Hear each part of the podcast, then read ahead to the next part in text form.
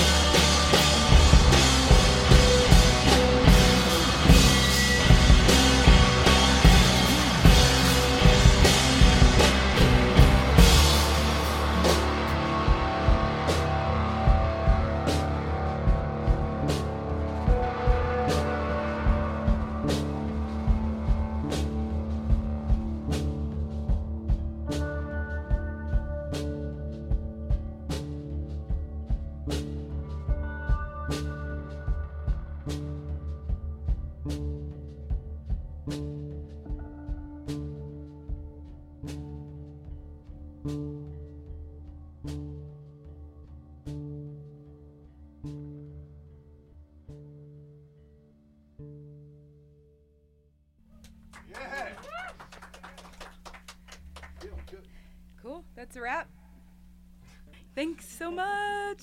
Yeah, cool. Rocking in the groove. Woo! Small Studio is made possible by a grant from the Herbert Simon Family Foundation and with support from Nido Art Shop and Sun King Brewery. And now listen in for an interview with Ko from WFYI's Jill Ditmire. Am I correct in saying that you are classically trained musically? Um, I I guess you could say I'm somewhat classically trained. Um, I was very involved in choral music um, in high school, um, and then after um, graduating high school, I moved out to Los Angeles, and I was part of a performing arts group called the Young Americans, and we did all kinds of genres, and we also danced, we sang, and we taught kids music. So that was kind of um, what I did for four years um, with college as well out there. So. Yeah. I didn't even know that the Young Americans were still around. Oh yeah, they've been around since like the 40s or the 50s. It's been a while, um, and uh, they're still kind of doing the same thing, but they've really, really changed. It's more of a, um, I guess, teaching kids music and trying to get music in schools, um, or like making music not leave schools. So um, it's very, it's such a cool learning experience and um, I don't know. I, I grew up a lot just being in that group because we got to travel all over the world and I just met so many awesome people. And um, yeah, it was great. How did that solidify uh, your need and want and desire to be a musician, being part of that? You know, I've always been very hungry for music. Um, I think ever since I I was born, I was singing and I started playing piano at a very young age. At three or four, I was doing Suzuki lessons, which is, you know, classically kind of trained piano, um, but I did it all by ear. So I didn't really learn musical theory. Um, and I knew that I wanted to do music. I, I was actually trying to decide if I wanted to go to like Columbia College and do music out in Chicago. And um, then things just kind of came together and I went to an audition for the Young Americans and they were like, do you want to move out to LA in two weeks? And I said yes. So um, I went out there and because of just being around so many other musicians out there, um, like football players that love music, you know, uh, people who are into like metal, like just all kinds of people. And the cool thing is, being all together and being so different but having one love which is music was probably like one of the most inspiring things. Um, and at first i was a little hesitant like i don't know about this. This is kind of weird but it actually ended up being amazing. And then after that just playing music every day singing and uh, touring with it i knew that that's what i wanted to do like long term forever even if it, it, it even if it's not really going to be like a lucrative kind of you know I guess, career, I still, you know, that's my passion. So. And from the Young Americans, where did you go after that? Um, after that, I went. I moved back to Indianapolis, and that's when I started uh, Sloth Pop, which was my first band. Um, and then um, we we were at it for about two and a half, three years. Um, and then I guess toward the end, when we kind of knew that things were gonna, you know, kind of fade off, was when I started the Ko Project, and that was just like a duo, me and a drummer. So what I was I was working with a loop pedal. So it had lots of layers, uh, lots of vocal layers and guitar layers. And then um, I invited Todrick Keaton to play drums with me. And we just kind of built um, like a duo around that. And, um, and uh, did that for a while and then moved out sh- to Chicago um, September of 2014, 2015. Oh my gosh, I don't. it's been so long. Um, 2014. So I've been there for uh, a little over a year now. So can I ask how old you are? I'm 29. Oh my god. I'm have, my, but you have packed so much. So much, yeah. I've I've been very fortunate. Um, but yeah, I'm 29 last year of my 20s, so I gotta go out with a bang. uh, why do you say that? I don't know. I uh, I it's t- being in your 20s is such a I, I don't know, like an important part of your life. Like, I feel like being in your 20s, you make a lot of the same mistakes. I mean, I do. I, I did in my 20s. And I feel like once I'm out of, out of my 20s, I just kind of have to like hunker down and not make the same mistakes that I do and just, you know, keep growing. And I'm excited for being in my 30s. I think 30 is the new 21. So I'm not scared at all. Give me the pros and cons of being a musician in Chicago versus Indianapolis. Oh, um, well, Indianapolis is amazing. Um, it's such a small community, though, and I really wanted to grow, um, like, kind of grow my sound into like a bigger sound. Um, and I felt like I kind of already played with so many people here, and it was just kind of like, you know, I need to dip my finger in a bigger pool of musicians. And so when I moved out to Chicago, it was just like musician here, musician there. And I got really fortunate to find uh, James and Crawford because they had just moved to Chicago. And I feel like every single person in Chicago who is a musician are in like five other bands. So it's like at, like impossible to like you know have someone kind of dedicate their time to one project. And so because James and Crawford moved here, they didn't really know anyone. I just like snatched them up really fast and I was like, let's make music. This is going to be awesome. But also what we were talking about today, actually, it's such, I mean, there's music every single night. You could go to five shows within walking distance, and that's super inspiring. It really is. And, and I love the local music scene here. It's amazing and it's growing. And what MOKB is doing, like bringing um, out of town artists more, is amazing.